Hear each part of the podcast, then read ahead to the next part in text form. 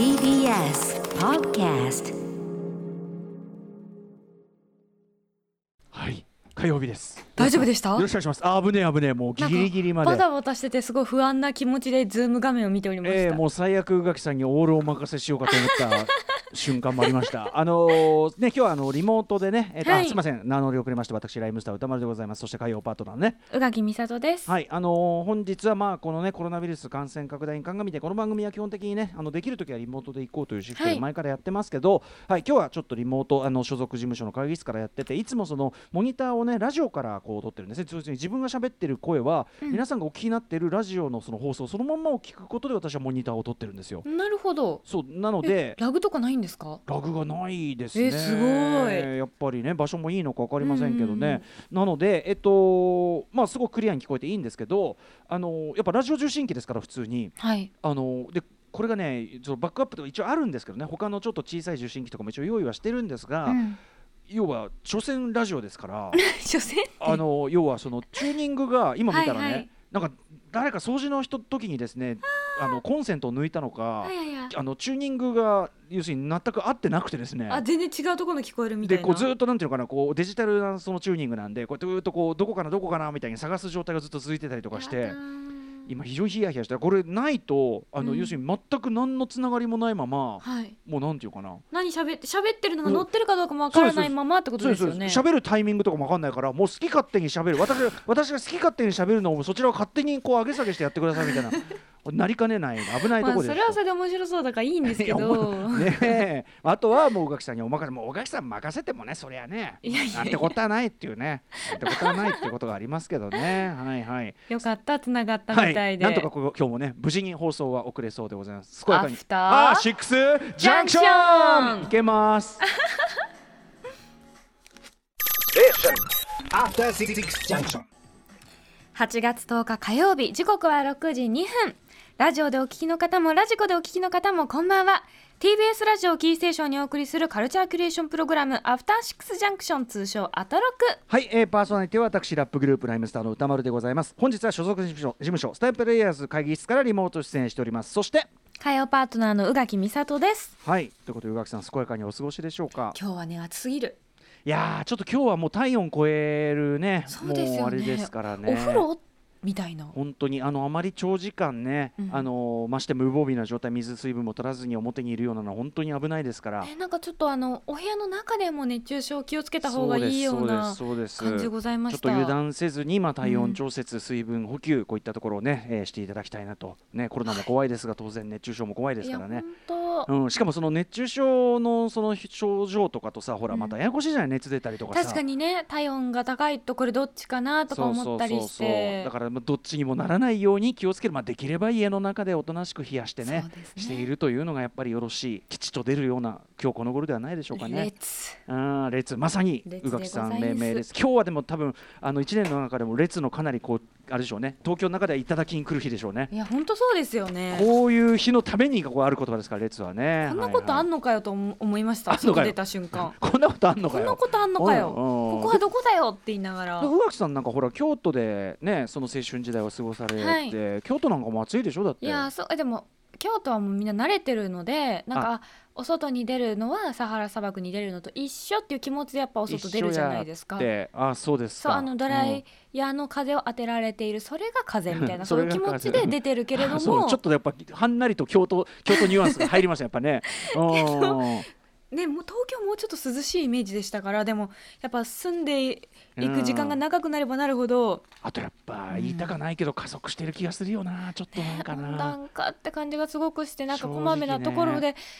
ね、うん、自分でできることはしなきゃなと思いつつ、で, ね、でももうそれでどうにかなるようなレベルを超えているわとも思いますしね。個人が頑張ればっていうレベルじゃないですよね、うん、だからね、もちろん各企業であるとか国であるとかっていうことになってくるんでしょうね。まあ、法律から多分ね変えてって、その企業とかがなんか製造するとき、うんうん、まあ、この間あのセッションでそういうのやってましたよね、はい、そういうあれをね、あの企業側がちゃんと負担すると、企業側も考えざるを得なくなってくるから、よりそういうのが進展する好循環になってくるみたいな話もされてましたけどね。はい、ということで、うん、ちなみにメールが来ております。メール、うん、野暮天な連中さん、はい、日曜日のオリンピック閉会式、アトロクファミリーにしてライムスターチルドレンの ディージェー 松永さんかましてましたね、うん、自分含むピーナッツのみんなもタイムラインで歓喜興奮しちゃいました。日頃の言動で薄れていますが、改めてこの人 ディーエムシー チャンピオンなんだ、すげえ人なんだと再認識しました。日頃の言動、かっこ笑、うん、日頃ラジオを聞いている身からしたらだいぶ遠くに行っちゃったなと思いましたが、サブチャンネルに切り替わったタイミングだったのがちょっとらしいなと思ってしまいました。歌丸さん、見られていたら感想もお聞きしたいですとのことですがねえ、ということで、まさに昨日あの熊崎風人アナウンサーがよんしゅうかんぶりに帰ってきてですね、うん、そうですよね、あの久しぶりに風人さんの声聞いてちょっと嬉しかった。私しかもさ、これがさちゃんとたくましくなって帰ってきてる感じがあるのよ。やっぱりあの男やっぱね、大舞台を経るとしっかりなんかね、なんかしっかりなんか変わってくるんだよね、えー、ちゃんとね。いやすごく成長しちゃったの風人さんが。またそういうことを、なんかあの可愛いところが好きなのにね、いやいや可愛いとかね、それはそのままにだからね、あの熊崎くんにまず昨日はだから主に、まあ、ちょっとイレギュラーなねあの放送状態もあったんで、はい、熊崎くんのあのオリンピックお土産話みたいなものも放送中にもそんなに聞けなかったんで、あのポッドキャストでたっぷり聞いたんですよ、ね、金曜日ですよね。めちゃくちゃ面白いから、えー、楽しみ。これ本当にあのオリンピックの内側、特にその実況アナウンサーという立場で経験した人でしかわからない、はい、まああのー、晴れ舞台ヒノキ舞台の部分と、うん、えーっていう、ちょっとそんななんか状態なのみたいなの大変そうだなっていうのは、安住さんの、ね、ラジオとか聞いててもちょっとあら大変そうって思いながら聞いてましたけれども、なんだけど、まあ、でも熊崎君にとってやっぱり大きな成長の舞台であったのは間違いなくて、うんうん、すごいめちゃくちゃこれ内容面白いんで、皆さん金曜日、えー、と夜くじから配信の別冊アフターシックスジャンクション、すごい楽しみ。多分他のメディアではこういう話あのたっぷりするとかあんまないと思うんで、まだその機会もないでしょうから楽しみですね。めちゃくちゃ良かったんですけど、うん、ということであんまりオリンピックのね、だから熊崎君のまず話すらその入ってない中で、はい、その閉会式でしょ、はい、閉会式ね、えー、松永がね出てね活躍したということで、うん、あのいろんな方からこうメールいただいて、歌丸さんはどうご覧になった、はい、歌丸さんの感想はいかがでしょう、はい、見てなかったんですよね。 あ, あのー、あ見てなかったです、まあね、その始まる時に比べるとあもう終わっちゃったのみたいなところもあったりして、えー、あとすごいすいません、あの皆さん出かれた方個々人は全然良かったとかね、あの頑張られたと思うんですけど、うん、これ以上しょんぼりしたくなくてあの見なかったです。なんかもうわかる、ね、で実際見た人の感想を聞くと割としょんぼりしたっていう声も多かったんで、私はちょっとあ宝塚の皆様が出てきた瞬間ちょっともう胸がいっぱいになってしまって、そういうねパートパートのね、だからあれは違う、あこの方々がどれだけのものを犠牲にされたか分かってって思って、ちょっとちょっと私には時間が必要と思って止めてしまいました。やっぱそういうね感じも去来した方もいるし、うん、であの松永が出たんだってねっていうのは、それこそ翌日の、うん、それまではあんまりテレビとか見てなくて、はい、翌日のスタジオでこうやって昨日のダイジェスト映像ですみたいなのでやってて、うん、あれあ松永じゃんえそのタイミングだったんですか。そんな感じですはい、なのでいやただねこれいや松永はもちろんね、あの彼は正真正銘のその ディーエムシー というね世界の、はい、ディージェー コンテスト非常に権威ある本当に、えー、なんていうか世界一ですかね。そうですあの、うん、本当に ディージェー におけるオリンピック的なのの、まあ、あの競技別にはあるんですが、で日本人はかなり金メダル級のはいっぱい取って本当にチャンプ中のチャンプいっぱいいるんですが、うん、この番組も来てくれた ディージェー 伊蔵とか、えーまあ、そういう種目別の中でも、まあ、本当正真正銘いちいですし彼はね、うん、バトル部門のね、なので、あのー、ここに出るなんていうかな資格というかなんというかある男の間違い、そしてパフォーマンス、ね、いざ本気出せばね、まあ、先ほどもありましたけど日頃のキャラクターのせいもあってついついね、えー、実はうまいんですよね ディージェー がね、まあまあ、すごい男なんです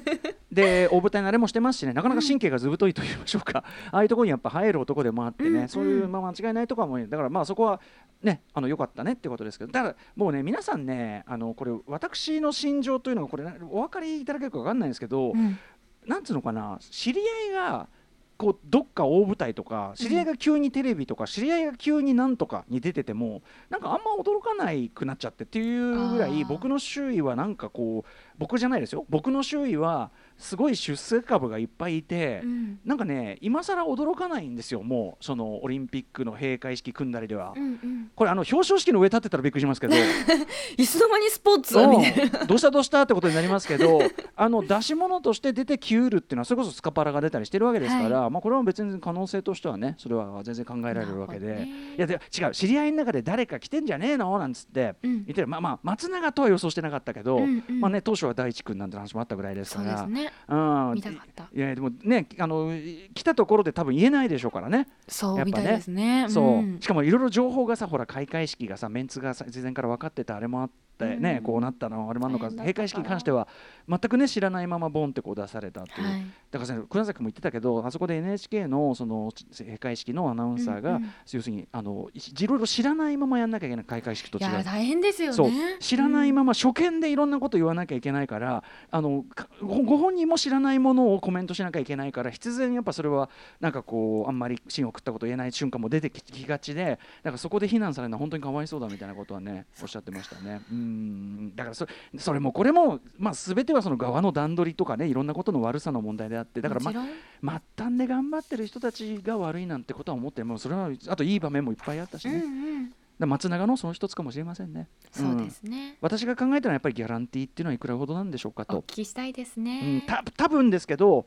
大したことないと思います。そうでしょうねあの人数要するにオリンピックに出るという誉れの方を取りなさいというような、そうどうしてもねすごく財政的にも逼迫してそうでしたしね、えー、かか、うん、もう閉会式のここここに至ってはもう誰も出たがらないあれだから、もうあのあげた、えー、札束でほっぺたを引っ叩いてっていうようなやめてよ、それで松永さん出たみたいになったらそれはそれでなんかいやでもその札束の金額次第によってはね、ほっぺた叩かれてそれは人としてね、それは、うん、いやそれは転ぶよ君っていうね、うん、しかもこれあの課税しませんのでなんつってね言われたらもうありがてえ、えー、それはもうほよほいともうありとあらゆることをね出てきますから、それはもうそれは引っ叩かれる金額次第によっては、私はもう巣鴨学園伝統の白踏んで国立競技場の中に出て行ってっていうことはもう全然やぶさかではございませんので、えーえー、金額次第ですよ、金額次第、その尊厳のすべてを捨て詰めても構わないうーん、まあそこその点松永はね、あのここでアピールすることの要するにあれもありますからね当然ね、うんうん、いやまあだからよくやったんじゃないですか。ただ私個人はリアルタイムでそれだから松永の野郎からね一本もないですから、これは、ね、あこれ怒っていいやつかな、お前何お前あれお前あのしかもさお前断るごとにライムスターの影響って言ったけど、お前オリンピックで言わなかったなお前一言も発してなかった多分いやいや あ, あいつだったらできるはず、お前だったらネタを仕込んで音ネタで仕込んであのライムスターをそそそ尊敬尊敬みたいなことはできるできたはずじゃないのみたいな、なんでしなかったんだよって、 お, お前やってなかったなあれなって今度あったら言おう怖い先輩散々言ってもらってんのにね、いやいやそんなこんなでまあまあまあそれはねそんな感じですよね。まあいろんなね、でもまあちょっとこういろいろ演じてというか、こう日本で一応エンターテインメント業界に関わっている身としては、まあある種我が自分のうんやってきたこととかも含めていろいろこう考えさせられるとか、ちょっと身につまされるというか、うん、ちょっともう一回ふんどしを締め直すべきだかもなとか、いろんなことを我が身のこととしてちょっと考えましたね、うんうん、日本のエンターテインメントというもののある種の、あとはやっぱりそのここの人はそれはそうだけど、やっぱ仕切りね、やっぱね仕切りが本当にこうなるとね、もうまああちこちで言われてることなんで、もういちいちここでもうね愚痴はもうこれ以上はもうすまいという感じでございますがはいということでお疲れ様でございます。松永お疲れ様でした、ね、うん、はい、そういうことです。そんな中宇垣さんはね、はい、いろいろこう腐るような事件も多い中、そうなんです、ちょっとぐっと心を洗われるようなものに触れたそうで、ね、いいですか、何ですか。私も結構先週私びっくりしちゃったんですけど、うん、自分でもすごくメンタルが強くって、ええ、心が強い鬼のような女だと自分のことを思ってたんですけれども、意外と人の子だったんだなって先週ちょうどそういう日身につまされました。いや私も人の子だった、はい、人の子だったなって、どういう勝手どういう勝手な心理の動きなんでしょうか。もうね、まずそのニュースでね、うん、あの名古屋のあかじり事件ですか、はい、あのかじり虫の話が流れて、ちょっと金メダルを噛んでるのを見て、でそのなんか寄せばいいのにその会見の全文とか読んで、もうほんと悲しくなってしまって、ね、何が悲しいって割と身に覚えがあって、そのやれさられたことというか、はい、なめ、なめくさられた態度、それが、はあ、こんなんどこにでもあるわって思って、あのあのかじりの流れでしてる会話も最悪だったもんね。本当に許されないようなことでしたし、ね、うん、でそれに対して大人な態度とか言ってほしくないんよ、なんか、うんうんうん、それを誉れ と, としちゃダメと、このそんなものをなんかこの人に、うん、背負わせてはダメなのよと思って、すっごいまさにわわきまえたってやつですもんね、うん、それはねわきまえの要求ですものね。そんなと思って、まずすごくちょっとしんどくなって、大体あの人はね、あのかじりのあの人はあのごふんかん座り込みで有名な人なんで、大体もうねろくなもんじゃないの、もちろんあの、うん、どれだけのことをしたかというのは調べたら分かることですが、ね、そうでもでそれでまずうがっとなってって思ってたら、次はその小田急線に何か事件があったらしいって最初にこう、えーね、あのテロップで見て、あ何があったんだろうと思ったら、まあ、いろいろこう続報が流れてきて、で大学生の二十歳やそこいらの女の子が幸せそうに見えたっていうだけで刺されて、もうもう本当に耐えられないと思って、韓国でもね、あの、ありましたね、あれになった、要するに女性嫌悪をベースとしたその暴力事件というので、はい、非常に社会問題全く同じことがやっぱり起こってるんですね、これね。で、起こった時になんでもちろんそのことも考えなきゃいけないけれど、うん、なぜそのすごく生活が困窮していたのか、辛い思いをしていたのか分かりませんが、ええ、なぜその人の背景ばかりを考えなければならない、ええ、ただ、うんうん、電車に乗るだけで刺されなきゃいけない人がいて、うんうん、で私もう今日電車乗ってきましたけど、ええ、乗る時にちょっと緊張しなきゃいけなくって。そうだよね。だからその特にその暴力にさらされやすい側である、ね、まあ、女性であったりとか、まあ、子供とかもそうかもしれないけど、きっちり弱いところに行き上がるから、それがもうなんかで、その恐怖にさらされながら生きることというのをやっぱりその想像、ね、あのしないで済んじゃってる側のまた無神経さっていうのがあって、ね、もちろん幸せに見えるんでしょう、その人にとっては女性っていうだけで楽してると思うんでしょう。いやいや本当にそうかなって、いやいや、もうとんな愚か者だと思いますけども、うん、それはもちろんっていうことを、その別に私が刺されたわけではないのにすごく悲しく思って、うんうん、こ, 理不尽ですね、こんなになんで私がへこんでるんだろうっていうか、すごいへこんでしまって。いやいやいや、でもその我がこととして感じる能力というのがあらばこそ、ね、もうちょっと世の中は良くなろうということですから。いやもう な, な, んなんでだろう、なんでこんなことが起きて、えー、でそのことについてそっちじゃないことにみんななんて言うんだろう、うんうん、目, 目が取られているんだろう、これは女性が狙われた話じゃないのとか思っていて悲しかったんですけど、うんうん、でもうなんか悲しかったから映画を見ようと思って、はい、映画館に行ったんです、ええ、イン・ザ・ハイツを見て、岡田由紀さんもおすすめでございました。めちゃくちゃ元気が出ました。クレイジー・リッチの監督、そしてあのハミルトンのねチームな、これ絶対よかろうと思ってたんですが、やっぱりよかった。あのライムスターマネージャー長内さんもですね、いち早く見て、はい、まあよかったよかったっつって、あの泣きすぎて頭が痛いと申しております。本当にもう一曲一曲全部な、もう内容とかじゃない、まず一番最初に曲がバーンって降ってきて、もイン・ザ・ハイツの曲がバーン降ってきただけでもう、うん、はーって泣いてしまうぐらいもうパワフルで、うん、であのまあヒップホップでありラップであり、えーまあ、割と情報量の多い歌詞の中に、はい、そのラテンのリズム、うん、すごくビートがこうぐんぐんで入ってきて、もう聴いてるだけちょっと踊り出したくなるような、肩を揺らしたくなるような音楽で、うん、その中で歌われていることってもちろんすごく厳しい現実で、うん、ここで育ってきたけれども、ワシントンハイツで育ってきたけれども、どんどん家賃が上がっていって、うん、もうここには住めないかも、ごねんごにはもしかしたら金持ちの街になってるかもっていう、はいはい、やっぱベースがあって、うんうん、やりたいことがある。例えば大学に行った、みんなの期待を背負って大学に行ったけどどうも馴染めないっていう子もいれば、うん、お金はあるって言ってるのに、頑張ってコツコツ貯めてきたお金があるから家賃払えるって言ってるのに、どうも信用されなくてお金あの賃貸が借りれない女の子がいたりとかっていう、うんうんはい、いろんなみんなこうものを抱えながら、それでも夢をこう追いかけてる人たちの話で、うん、もう音楽もいいし、何よりもこの時間は二度と来ないかもしれない、みんなバラバラになっちゃうかもしれない、この街には住めないかもしれないけど、うん、こんなことでお前らのラテンの血は途絶えるのかみたいな、踊れって言って、うんうん、ここでカーニバルをしろ、うん、これだけじゃないかもしれない、これだけで夢はもう終わってしまうかもしれないけど、救われないことばっかりだけど踊ろうって踊るのがもうすごいパワフルで、うん、なんか勝手に感じ入ってしまって、うんうん、もうでもそのねあの単にその楽しい歌と踊りっていうんじゃなくて、うん、そういう社会背景っていうか、はい、あれなんですね、やっぱね、そういう話なんだね。もちろんやっぱりあまだまだ私はそのやっぱそのコミュニティの方々の話をちゃんと知らなかったから、うんうん、ちゃんとちょっと今度勉強しなきゃなと思ったんですけど、プ エ, プエルトリコから来てる人とか、うんうん、ドミニカから来てる人とか、まあ、でもアメリカの縮図の話でもありますね、はい、つまりね、はい、アメリカなるもののねで、まあ、ドリーマーと言われるその方たちの話であるんですけど、うん、もう本当によくて、うん、頼むから見てくれ聞いてくれという感じがしております、うんうん、なるほど、はい、元気出ます。引き続きちょっとムービーウォッチメンのガチャにも入ると思いますし、はい、非常に楽しみにしております、はい、ということでイン・ザ・ハイツのお話でございました。ということで、えー、本日さまざまなお城を発見して紹介するカルチャーキュレーションプログラムアフターシックスジャンクション、今夜何やるかメニュー紹介いってみましょう。